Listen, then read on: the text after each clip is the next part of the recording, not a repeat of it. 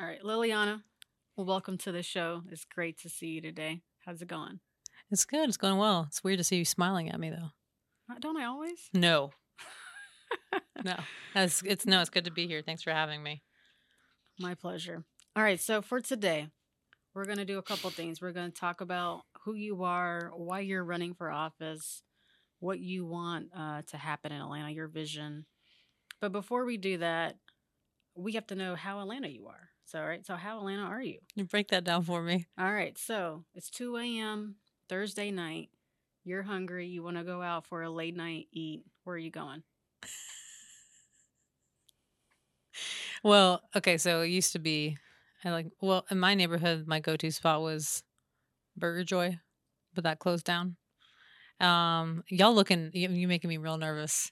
Take your mask off. I need to see your face. Um so ours is usually like in my neighborhood Happy Donuts, Burger Joy or Burger Win, even though Burger Joy shut down. I'm pretty sad about that because even when there was an ice storm, they would still deliver to you. Um, there was a place called Dawa, but I think they closed down because I think they were fronting for something else. There was usually their delivery cars all had bashed out windows, so I'm not sure what else is going on there. And you were never allowed inside the actual building, but their food was good. Hey, that's all that matters. Um, although their Yelp reviews were really scary. And then, uh, yeah, I mean, those are the places whose I, I I stopped doing McDonald's and everything on Memorial a while ago, um, just because of because of personal ethical dilemmas with with how they source their food. But locally, not like Burger Joy Burger One's any better, but those are the places that I typically go to for 2 a.m. But most of the time, because I'm now in my 30s and campaigning full time, Saba, I'm a, I am passed out. So if I'm eating anything, it's my pillow. At 2 a.m. Oh yeah, Yeah. done. All right. How Atlanta am I? So, in another how Atlanta are you question. Um, so we're known as a music town, Mhm. right? Who is like who are you listening to? What artists are you really digging right now? You're the worst.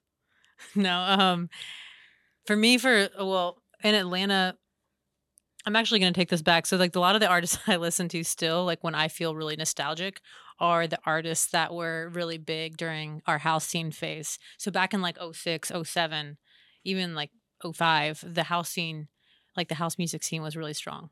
So, bef- when the city was still the second emptiest city in, in the country, and we are just, you know, the shitty, gritty city, um, most of the houses, like all of our friends, had recording studios in their living rooms or their basements. Or even one time, there was one time we turned one of our bathrooms into a recording studio.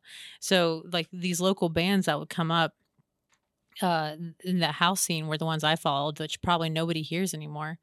Um, so you had people like the Back Pockets, or you had even CeeLo was recording just outside of where like Lottafrutta is now. Or you had, of course, you there were people with um what we had we had different house shows called i mean it was what the coven. We had yellow house purple house there was fort foxy there was blackout house and these were all the houses that you could play at all throughout southeast atlanta if you were an up and coming band and there were a lot of them back then but that's completely died out now because for the most part because nobody can do that without violating some noise ordinance or getting into trouble. But back then when the city was completely neglected in a lot of ways. The music that came out of it was amazing. Not to say that there aren't still really great musicians now, but our punk scene and even like local rappers, what they were producing in their own homes was incredible. Half those you'll never hear on Spotify or Apple You'll Music. hear them on SoundCloud. Maybe yeah, you'll still hear them on SoundCloud. There's some I still think you can Google and like pay like a you know a dollar ninety nine for an album or something. Got it. All right, so let's assume that you are elected the District 5 council member and you've got to go wine and dine some people who are interested in, you know, doing business, moving to Atlanta, right? Like Uh-huh. some corporate group that's like, "Oh, we want to come uh move to Atlanta, move in District 5." Hmm. Where do you take them? Depends on the neighborhood. I mean, if you're talking Cabbagetown, probably Carroll Street Cafe. If I'm looking at someplace like if Edgewood, there's one spot everyone goes to in Edgewood, it's El Tesoro. If you're looking at someplace like um if you're looking at Eastlake, I would I mean, my go to in Eastlake is Lake and Oak or Salaryman. Um I haven't been there yet. their food is so good. Is it? It's really good. Yes, we ordered a lot there from the pan- during the pandemic for all of our stay-at-home meals. And then what's right next to Salaryman again, Chris? Was I'm thinking about? Poor Hendrix, also awesome. Um, and Kirkwood, I mean, our like I always go to the Pullman, always. So those are some of the restaurants in the district I would take them to. Got it. Great. So I will let the listeners and viewers judge how Atlanta is Th- Liliana. that is just it just feels like a setup. All right. So now that we've got that done, like tell us about who is Liliana. Give you your background. You grew up where? What motivates you in the in the world? What's what's your story? Yeah, so I come from a family of Muslim immigrants and refugees, uh, or as my family would say, Muslim immigrants and refugees. There's a big difference in the pronunciation depending on who you talk to. Um, and my dad escaped here in about 82. Um, my mom was From where? from Iran. And before that, my family escaped from Azerbaijan. So there's a long history of displacement on my dad's side of the family. And um, my mom was actually born in Buffalo, but grew up down here. She went to Lakeside High School. Uh, and then I was born at Piedmont Hospital and grew up in Gwinnett for the most part because um, that's where our immigrant community lived. And when my dad escaped here, uh, he was at first an illegal refugee and met my mom three months after he he made it into the U.S. and then was informed he was going to be deported because he had come in illegally. He met my mom, and a month later they were married, and they've been married ever since. Um, depending on what the day of the week, they either love or hate each other. So that's about as romantic as it gets. so, but they they raised me um, in public service, and they were both like growing up. They did not have a lot of money. My dad was my both my parents worked pretty much full time. I was at work with them all the time. My mom was a dental hygienist and a real estate agent and worked it out by Lenox. My dad, do y'all remember the Abbey? Do you remember when the Abbey there was I this there- there's a there's this church that's over by Piedmont and kind of like the like down Piedmont or I'm sorry down like Piedmont Ponce area. And there was a period of time where it opened up as a restaurant and uh, you dressed up as a monk and as a server and there was no elevator so up and downstairs but all my uncles worked there. They either worked there or in some form of hospitality at these hotels downtown. So there was like a huge iranian immigrant community at that time doing that type of work. Um, and but i but i started working downtown with my dad in shelters um, when i was about five because he was a pharm tech at grady before he ended up opening up his own pharmacy right uh, next to the old butler street ymca and I started working in shelters when I was five. Started working at that pharmacy with my dad while I was still in elementary school, going into middle school, and um, also started marching in the streets with my dad when I was about eight, because obviously he he ended up escaping Iran, fighting for fair, free, democratic elections. That's why he got exiled. So he continued that fight here and continued engaging me in politics and public service from a really young age. And when I came to Atlanta at 18 to go to Georgia State, um, I was the first girl in our family to leave to move away from home, which is not common and wasn't common in our family, and was pretty much disowned after like was cut off. So I lived uh, out of my car and on people's sofas on and off for years.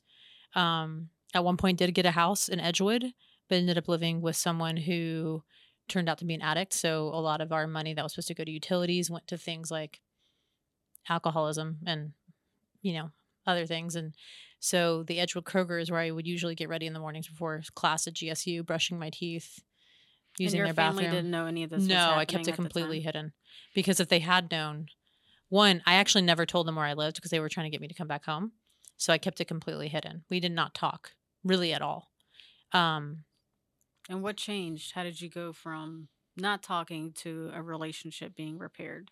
Well, when I, I came out to my, I finally came out when I was 23. I knew I was gay from the time I was in preschool, to be honest with you, but like I knew I was different.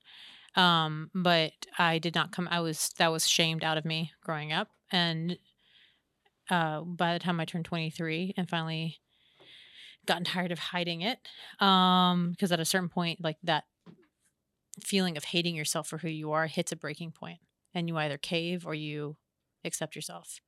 Um, and I was lucky enough to be able to accept myself, and I came out to myself, and still kept it hidden from my family, um, because my mom made it very clear that she didn't want to know. And then I started dating my partner Chris when I was uh, 25, and she, when we first started dating, I wasn't even speaking to my parents, we've now been together nine years, and she is probably the almost the entire reason why my family and I actually have a semi good relationship now. Uh, because coming out and meeting someone that I loved actually made me really like myself a lot more, and it was this massive burden lifted off my chest. And as soon as I became mm-hmm. happier, I was able to be a more positive influence in my family's life, and our relationship rebuilt from there. But it took a lot of time. And then I came out to them when I ran in 2017 in you know the Huffington Post and in Teen Vogue, so that kind of forced them to face the fact that I was gay. So they didn't know. So you came out to them when you turned 23. No, I came out to myself when I turned 23. Oh, I see. So you came And out then- to yourself when you turned 23, but you didn't come out to the family until So my family- for election. my family knew, uh, kept avoid. I kept saying I wanted to talk to them about it.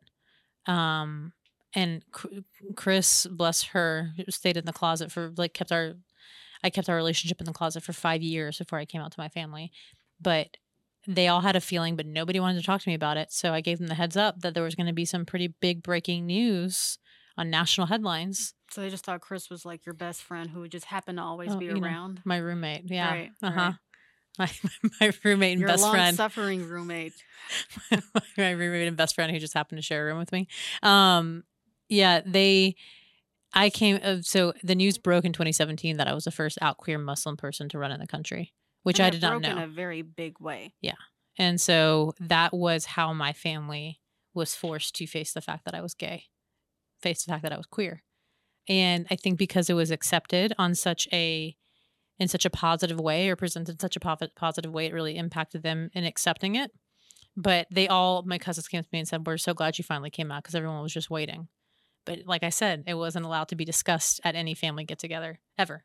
Um, but yeah, I, I, I would say that because of that work though, and because of like not being able to talk with my family and having to stay out of a car and having to sometimes dumpster dive for food or resort to other things and growing up and, you know, living paycheck to paycheck and working four or five jobs at a time really familiarized me with a lot of the issues that a lot of the people that we try to fight to represent face every single day.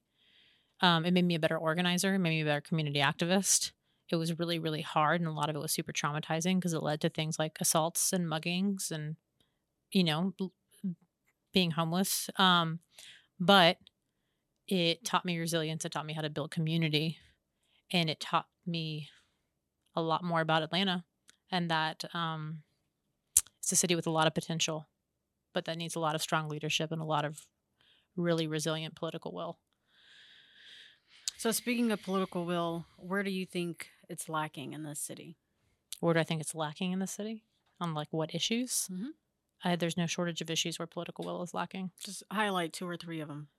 Affordable housing, homelessness, uh, our wealth disparity, our income gap, the opportunity gap between black and white kids in our public school system, um, conservation of green spaces and, and, and building green infrastructure and preparation for extreme weather, transparency in city spending. The list right, goes so on. that was like 10, I think. uh, Yeah. just to take a step back a bit, you're running for District 5 Council. hmm Help, what is, where is District 5? What are the neighborhoods that that encompasses? So as of right now, before redistricting, it's um, southeast Atlanta. So it's a bit of downtown, some of old, some of Old Fourth and Sweet Auburn. That whole area is kind of divided between D five and D two, um, and then it's uh, North Grant Park, Cabbagetown, Reynoldstown, North Ormewood, Glenwood, East Atlanta, Edgewood Neighbors, Kirkwood, Lake Claire, and Eastlake. So a lot of, a lot of well-known neighborhoods. Yes, Um, when did you move to District 5, which I think was at the first house two thousand six. Yeah. And what what attracted you to District 5 then? that's where all the artists were. And that's where, uh, like, if you were a college student that didn't have money, you ended up in, you ended up in Cabbagetown, Reynoldstown, or East Atlanta or Edgewood neighbors. Like, so Cabbagetown, Reynoldstown were some of the first places I lived because that's where we could. I mean, I remember paying three fifty for rent and thinking that was expensive. Um, but we all ended up there because it's where there was a really diverse. And that 350 was that for One like, a room. one one room and a house. Yeah. That's like pretty much with utilities included for the most part. I remember that time I got up to 450. I felt like that was like the most expensive rent in the house, and I felt you know I had my own bathroom and everything. Felt pretty uh Right. really fancy. upper crust. Oh, yeah. right? Mass- massively upper crust. Yeah. Um but yeah, 350, 375, that usually paid for a room and utilities for the most part. So you purchased a home in So eh, I was renting my house in Taco Town. It was actually, so I was 23. I had been kicked out. I had just gotten back from backpacking in Southeast Asia and doing crisis relief work because I've done crisis relief work in 26 countries around the world, as well as all throughout the Southeast in Atlanta. And I just gotten back from doing like a six, seven month stint in Southeast Asia and Australia. Came back, ended up getting, uh, there was a, there was a really hard situation in my house with my family and I had no savings and I was, and I had nowhere, and I was kicked out. Um, and I was staying out of my car when one of my best friends took me in in Grant Park and literally took care of me for three months while I got back on my feet again. And I found this house in Taco Town and started renting it with four other people. Um, and into the second year, the house went into foreclosure because our property manager was embezzling the funds instead of paying off the mortgage. Um, and the owner was the owner was given a six month grace period. And during that time, I managed to use all of my savings, everything I'd saved up to pay off the liens on the property, and got my dad to buy the house um, for really cheap. And so I started. I've, I'm still paying off my house to my family, but that's I bought the house in that was like 2011, 2012, around that time, like right when Occupy was starting, or just Hmm. shortly after Occupy ended. So from 2012 to where we are today, Mhm. Just talk to me about like how the neighborhood has changed and what role has Atlanta mayor and city council leadership had in that change? So our neighborhood is it's the only part of Grant Park that's in D5. We're a weird little pocket. In fact, I just found out the other day that people at City Hall refer to us as the forgotten people, which you know we'll take that. We'll wear that. It's fine, um, because it's an eclectic little pocket. But when I first moved in, I mean, there were. It was some of the houses were empty, but a lot of them were college students and artists. Um, across the street was an artist. He actually his ho- his home was built, but he bought the neighboring house at the West End for like a couple dollars back when that was still a thing, and they moved the house over there, um, and it on the lot, sat it on the lot next to him, and uh, the gentleman that lived there from the time it was built or moved there to the time and to, to just like like last year he passed away so this is the first time that house is seeing a new like new ownership but And how much did that house sell for?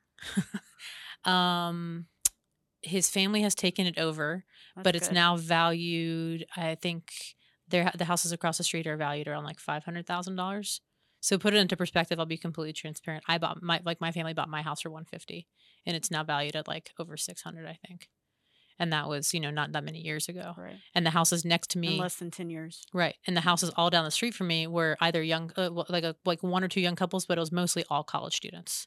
Like all of us it was like a street full of students for the most part. And now it's it's all young families or retirees for the most part. So as a or an airbnb house. Yeah, as a council member, what what can you do about that? so there's we are you know a lot of people are really frustrated especially in southeast atlanta by the level of construction that's going on. They think there's a, there's a lot of development. But surprisingly we're actually building at a 20000 unit deficit. We're building the lowest we built since the 90s we're actually uh we're actually not underpopulated compared to where we were in the 1950s we were actually denser then than we are now. Um, we also had a lot more alternative transit then. Um, so one of the ways that we fix it is actually with a vision and planning instead of reactionary planning. Um, instead of allowing like variances should be a very rare thing, and yet we see them What is every a week. variance, just for folks who may not be familiar with that? Getting like an exception on something. So let's say that you want to, like say, let's say there's a restaurant opening up that wants to get that doesn't want to meet the parking minimum. They prove that they're not, they don't need to meet whatever parking requirements because there might be nearby parking or they don't have any space to do that. They might get a variance to navigate around that to like have an exception done so that they can open. Same thing happens with building houses um, with new developers coming in, but those should actually be a pretty rare thing, and yet they happen in Atlanta all the time. So, for example, there's a lot of talk about broad sweeping ordinances, you know, ending single family housing, all of that, because 63% of our city is uh, zoned single family housing. But one of the things that our city has failed to do is actually take a look at how much housing is needed neighborhood by neighborhood. For example, we have some great city design plans that eh, and none of them have been implemented. And Atlanta's city design, you mean this was done by the planning department? correct. So like Atlanta will pay. We're great at playing for plans and then just letting them get dusty as hell on us. Yeah, just they just collect the dust. Yeah, just like a thing that we do. Why is that? Why? If you had to like pinpoint why that is, that we've got plans galore but no action. Because I feel that the city is more consumed with liquidating culture than actually protecting it. What does It's- that mean? It means selling off the city, like selling off the city's culture to the highest bidder rather than protecting and retaining it. Uh, we're a city that's oftentimes obsessed with what feels most convenient. Um, the most like for we're we're obsessed with immediate gratification. Um, I would say we're obsessed with that as a country. Is why there's not like you know, the immediate gratification is a very big thing, but there's no long term planning. Other cultures, other cities, other countries have you know they talk about one, 200, 300 year plans. Atlanta can barely come up with a two year plan. We've been trying to repave DeKalb Avenue for how long But now? isn't that just endemic of American politics generally, where you think in cycles of this is my election year and I, I've got to get make it to the next four years, or I don't care about That's true. And Atlanta is definitely a city that's uh, been burned down more than once, quite literally. And also, you know, we've we we're young. We've lost our entire artist community in, in, a, in, a, in a plane crash before. We've had to start over time and time and time again. So there is not a lot of history to always learn from. We tend to erase it really really quickly. And we're young, and we don't have like you know we we only we only came into existence because of a railroad, not because we had water nearby or st- or steel or any other type of trade that was a staple in our country. So yeah, we are a city that formed completely by accident. But that being said, and while it is endemic to American politics in general, it's still no excuse for a city that has that's about that's an international destination that technically has the busy well now second busiest airport in the world that is going to become the biggest climate refugee city probably on the east coast that has is considered what one of the number one places to do business that has southern hollywood headquarters set up here that has the largest generation generator of revenue in the southeast region that's not an, that can't be an excuse anymore you said all those things, and yet Atlanta's also a city where a child has a four percent chance of getting, getting out of poverty. Where a black child has a 4% chance of getting out of poverty. And where we have, like you said, like, I mean, double digit opportunity gaps between black and white kids in APS, where we were just named the worst city to live on on minimum wage. And yeah, I do think a lot of that is due to a lack of political will. I think it's also due to, I think it's due to long um, time incumbency So, in a strong mayor form of government, what role can you as a council member play? Like, how do you actually move that needle? by equipping the public with what they should ask the mayor for. People are, I mean, the people are the ones paying the paychecks of uh, of of public servants, and so like we've forgotten that across the board. You can see that that's that's that's true wherever you look at politics. People forget that they're the ones who are paying for paying the salaries of our elected officials. Um, and here, I would say that council has failed for a very long time on educating the public on what they can ask for and educating the public on who to ask what for. That's why you have people that, when we are talking about changing the budget, we're asking city council to allocate money towards education and health, two things that the city charter, charter prohibits them from doing because people are not educated on what they can ask for. And no, that's not necessarily by accident. People that are more disengaged benefits larger investors on what they can get done. And if people are disengaged, they're not going to be at the table to know what to ask for. So how at, how in the world can a local government be representative of a community that doesn't know how to participate, how to how to get engaged, and what to ask for and who to ask for, who to ask for it from? So, your first 100 days in office, what are your priorities? Uh, launching a year-round field program, coming up with a new What is a field program? that's out knocking on doors. So typically you'll see people obviously come knocking on your doors two, three months before election day, right? Just blitz. But it's also the best way to know what's happening in your community. Our NPU systems are a great concept, but And what's an NPU? I, I keep forgetting. I'm sorry. Neighbor uh, NPU is our neighborhood planning units that were started under Maynard Jackson, uh, our city's first black mayor, which are a mm-hmm. brilliant concept. But just like most things over time, mm-hmm. have lost a lot of their influence and power and become something of privilege to participate in. So your single parents, your full time employees, your full time students, like the people renters, people that are typically the ones hurting the most, don't typically get to attend it's it's a thing of privilege to be able to have the time to to come to one of these meetings so they're not widely accessible some you have to pay to be a part of so it's also first 100 days is about challenging that and So, a tr- district wide field operation. correct Okay. because There are seniors, there are renters, there are single parents, there are all these people that are getting left out of the conversation. We've knocked over 11,000 doors, almost over 12,000. And I can tell you that a majority, like probably less than 5% of those those voters have made it to an NPU meeting. And there are a lot of new voters in that district as well. 13,000 new voters registered since 2017. Wow, And that's Okay, so- after the purge. got it. So that's number one. hmm What's what's the second and third? uh, coming up with them and starting to engage the neighbors, the neighborhoods on a on this idea of a concept of neighborhood by neighborhood master plan design. So we have the data based on the based on our city planning uh, over how our population is supposed to how much it's supposed to expand over the next 20 years. We know neighbor an organization called Neighbors for Neighbors has come up with the data that based on those projections, how many units every each neighborhood in the city how many units each neighborhood in the city of Atlanta needs to add so that the burden isn't put entirely on one neighborhood. So we're talking from here to Buckhead to West End, South, all of it. Everybody is actively So engaged. it's a better distribution. It's a better population. distribution, but also when you go into a community with an idea of what they need rather than being like, hey, so what do you want? You go into a community to shape the conversation and allow them to have a say of how they want that development to come in. It's both we we change it by both meeting the need and understanding that there are more units need to be added because of the fact that we're in a housing shortage and we're in a housing crisis, also in a renters crisis, also an affordable housing crisis. So we come in with the data that we need to help shape the conversation, and then people can actively join in and talk about how they want that to come into their community and how they want that shaped.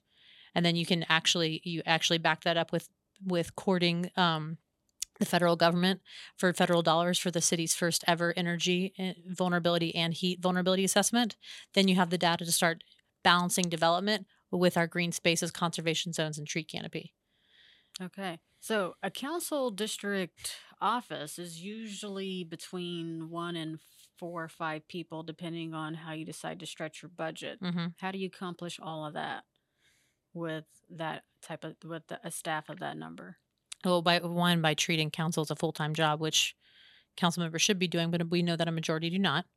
Um, but they did Although just it's technically in the charter not considered a full time job. correct, but they did just vote themselves up a fifteen thousand dollar increase during a pandemic. So So they They're did over s- another. they so are over- currently the council makes sixty. no, about seventy two thousand now, over with seventy with thousand, the bump, it's now over seventy thousand. Yes, so that Now, I'll say when I worked on city council, the council members were making 40. right, and, then they voted themselves up like that 2013, 2012, 2013. hmm And then they had they voted themselves up that what twenty thousand dollar pay raise, and then they just did another one during the pandemic, um, which you can I mean, obviously with the pay study, I'm sure that that was accurate, but you could see how that might not be the best message to small businesses and other individuals who are struggling. But to answer the question, shade wh- shade why not- aside, Why not just, okay, so if it's 72, right? at what point should they change the charter and say, okay, at this number, it now becomes a full time job? Or is that something you think they should do? Should you should council be a full time job? I personally think council should be a full time job, maybe not permanently, but right now, with the amount of divisiveness and all the issues that we have coming down the pipeline, because we're dealing with a city that has kicked the can down the road for decades on infrastructure issues, we're a billion dollars backlogged in, in sidewalks alone, multi billion dollars if you talk about infrastructure overall. We have a very divided community, and people have forgotten that council is a nonpartisan seat. And so, the job of the next council person is also going to be to humanize all those different perspectives and probably the most chaotic, time any of us have seen in our lifetimes to get people to actually the job of a, a public servant is to is to humanize different perspectives especially those who are most under resourced to find the common ground so that everybody can benefit because and and encouraging everyone to that that we all have to sacrifice something but that's the job of the coun- like to me that's one of the most mm-hmm. vital jobs of somebody in public office is taking into account all those perspectives, checking their ego out the door in their own politics, to listen to the, all the stakeholders in the community, even the ones they don't agree with, to find that common ground. And that job right now, I think is going to be hardest now than it's ever been because of the fact that we're a city that's growing so rapidly that we have such an unstable we have such unstable foundation and infrastructure issues we're in a housing shortage like i said we have a renters crisis our APS is really struggling right now. Our small businesses are taking a dive because of our hardest hit industries because of the pandemic, and we're talking about being in the middle mi- middle of a massive crime wave, which is So why in the world would you run for council? because I'm insane. No, right. because I gen because I love I love this city. And I ran the first time because of the Muslim ban and because I was genuinely genuinely terrified of what was happening and was very scared about the fact that no one was saying anything. And I was very scared about the fact that nobody felt engaged in the level of apathy and what I was hearing about why it's pointless to even vote. It's pointless to get involved. Why would I even go to a neighborhood meeting? Why would I even say anything? Nobody cares. That was the general tone in 2017. And mm, I was really scared for my family and my community because of the rise of xenophobia that I saw, because of the rise in displacement I was seeing, and the fact that nobody was really talking about it that had the privilege and the platform to, to amplify that message. Nobody was talking about it. We were being told that if we were afraid because we were Muslim or Iranian or from one of the other seven banned countries, that us being afraid was irrational. I was being given those messages by community leaders. And that really upset me. And this time, running I mean, the first time was to really drive up voters, dri- like drive out voter turnout and to get people engaged. And I feel like we succeeded at that, even though I lost by, even though I lost, I only lost by 2%. It was the closest race in the city. And then fast forward to this it time, 100 and something votes? it was a difference of 247 votes, 49 to 51%. Um, and, you know, fast forward to now, uh, no, I, I'm- I, this, I'm not walking into this job. I'm, I'm not walking into this uh, disillusioned at all. It's a very, a lot of it is very broken. There's so much work that needs to be done. So speaking of that, as a council member, you know, and as a, a voter, Yeah. right, as a potential council member, Mm-hmm. um, and as a voter, what are you? It's okay. We call that a Freudian slip. It's fine. What are you looking for in a, in your mayor? I'm looking for someone who doesn't just intend on pushing things through with executive leadership, but actually allowing council to be the balance that it's supposed to be to the mayor. Yes, we do have a mayor strong city, absolutely. But while council has the privilege of being hyper local, well, some of the districts of being hyper local, their job is to represent their individual communities, those neighborhoods, to the mayor. And it would be really wonderful if we had a mayor that was willing to hear those perspectives, that was able to put the political will behind getting things done because it's going to take moving hell and high water to tackle this housing crisis, to tackle the infrastructure bills, to have everything shovel ready for the federal dollars that are about to come down to really push MARTA to move on some of these on this on this bus redesign and what we're talking about with Beltline Rail and all these and expanding transit. But it'd be really wonderful. Like what I'm looking for in a mayor is someone who takes full accountability for their actions, doesn't make excuses, who isn't going to beat people down that disagree with them, um, that wants to continue the city's transparency process and expanding our city checkbook to rebuild trust from our citizens and our constituents back in the city system. Because if you don't have trust, then a city cannot operate. And someone who's actually going to put city employees first over putting commissioners in place, strengthen the foundation of our of our local workforce so that we can all thrive and value them for the for the vital employees that they are because we're cutting ourselves off, off the knees. And yeah, I want to I want a mayor who's actually going to va- value all the working parts of the city. And what are you looking for in a council president? Um, someone who actually knows how to who can identify each council member's strengths and knows how to build different committees so that we're not putting someone who's going to be um who is going to be what is the word I'm looking for Re- not regressive there we are. Hmm. that's who someone who's going to be putting people on council and putting people in leadership positions that are not going to be regressive. People that you know we don't need someone who believes that everybody should be locked up in charge of public in charge of like public safety. We need people who want to believe in a we need a council president who's going to understand that it takes a diversity of tactic and that there's a lot of different there's going to be a lot of different egos and personalities on council and how to best build these committees so that they're balanced and that they're fair and that they're actually proactive Does it matter if the person's never been on council before? Do you I think don't that necessarily matters for a council so. president? No, not necessarily. No, because I think that I think for a long time we've had this idea of what a pathway to election looks like, and I think it's outdated, and I don't think it applies anymore. I, I came out of nowhere as a grassroots organizer, and people were upset that I hadn't been through the NPU system. But the reason I came so close was because there were so many people that weren't represented by the NPU system, and I was reaching all of them, and they were frustrated. It's the exact same thing with council president. Sometimes you need maybe it means you need fresh eyes. If they've been on council, awesome. That maybe that means that they've that they know all the different working pieces and they know who best to go where. But you know, on the other hand, you can also say for someone who hasn't been on council that they're going to approach it with new ideas and a new vision, and probably aren't as jaded by things. So there's pros and cons to both. Yeah. With, with our podcast, we're really hoping to reach folks who aren't really as politically engaged. Mhm. Um, for maybe because they don't find it worth their time. They may feel like it doesn't matter what I do. It's exhausting. Those in power will do whatever they want to do. right. So, what do you say to folks like that who feel like there's no point in them engaging in local politics because at the end of the day, they don't have the power? Local politics are going to affect your lives day to day. Always. It's still it's still the it's still the the law of the land that dictates the way we live day in and day out. If you want to see diversified approaches to public safety, if you don't want to see people starving or freezing to death on the street, if you want to be able to drive to work without falling into a pothole or cross the street without getting hit by a car or bike without breaking your collarbone or be able to get on transit that actually makes sense and gets you somewhere um, in a realistic amount of time. Or if you just want if you believe in a livable minimum wage all those things are affected by local politics. It doesn't matter if we like them or not. I don't i i was com- i was i have been completely felt completely defeated on more than one occasion. But the second you give up is the second all of it's over and it's not just about what is best for you as a person now and that's a lot of the flawed logic in our in our country and in, in the state is that we think about ourselves first and foremost rather than thinking about our kids and our grandkids. So don't vote just for yourself vote for them.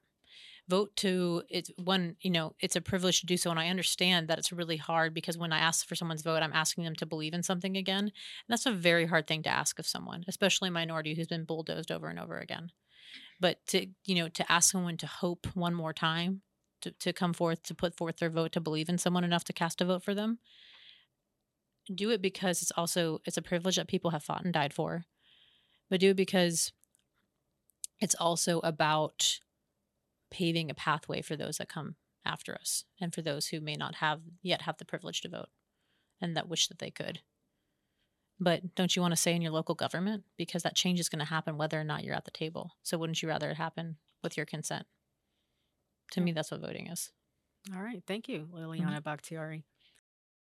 Hey guys, my name is Liliana Bakhtiari, and I am running to be our representative for Atlanta City Council District 5. If you don't know where that is, it's mostly Southeast Atlanta.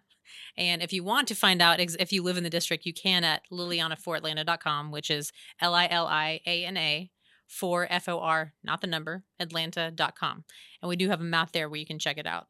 Um, election day is on November 2nd. Early vote starts on October 12th the reasons you should vote for me. It's a really hard thing to tell someone why they should vote for you. I I, I tend to like to show it with my work ethic rather than words. But my whole background is in public service and mutual aid work and in crisis relief. I see politics as a form of public service because and, and crisis relief because of the times that we are living in. We are living in a city that is an extraordinary city. Don't get me wrong. I love Atlanta. Atlanta's made me everything that I am. But it's also the worst city to live in right now on minimum wage. We have the largest wealth gap in the country. We're in the middle of a housing crisis. We're building at a 20,000 unit deficit a year. We just caught up to Seattle in rent costs. So we have a lot to work on. That's not to say that the city isn't great, that we don't have a ton of potential. But I am running because I have faced a lot of the issues that our everyday residents face. I have been hungry. I've lived a paycheck away from the street. I have been displaced from houses more times than I can count. During the recession, I was living out of boxes because the houses I was living in kept getting foreclosed on. I've worked four or five jobs to put myself through school. Um, I've had to sleep out of my car because I had no place to live. And these issues are just a mild version of what most people in our city face every single day. And to me, right now, what we need in politics is somebody with a subjective experience to shape proactive legislation that helps our most underserved communities first and foremost because they are the most neglected. And when they are taken care of, all of us benefit. And I am running because I do believe in intergeneration, I believe in intergovernmental relationships. I believe in bringing stakeholders to the table. I believe in keeping neighbors informed. I believe on knocking on doors year round. I believe in being in the communities that you serve so you know what's going on. And I do believe that you do not need to have an Ivy League education or be groomed to hold this position. I believe that you just need to be a person who understands the issues and the and the obstacles that people in the community face every single day. The reason I am running because I believe I can do that. I don't believe I am the solution. I believe I can be a part of it, and I believe that we can shape Atlanta proactively for decades to come and tackle our housing crisis, tackle our disappearing canopy, tackle our our crime issues, all of it. I believe that we can tackle all of it equitably and that we have the right partners at the table. And I believe in uplifting those partners. And I'm going to work every single day to earn your vote. And if you ever need to reach me, because I believe in being completely accessible, you can at Liliana at lilianaforatlanta.com. You can call myself, 404 644 2190. I can't believe I'm putting that out on the internet. This is great for me. Do not call me after 10 p.m., please. I have to sleep. But you can always text me. You can always give me a call. You can reach me anytime. And I will always get back to you. So thank you so much. I hope to earn your support, your prayers, and your vote by November 2nd. And please reach out if you have any questions. Thank y'all.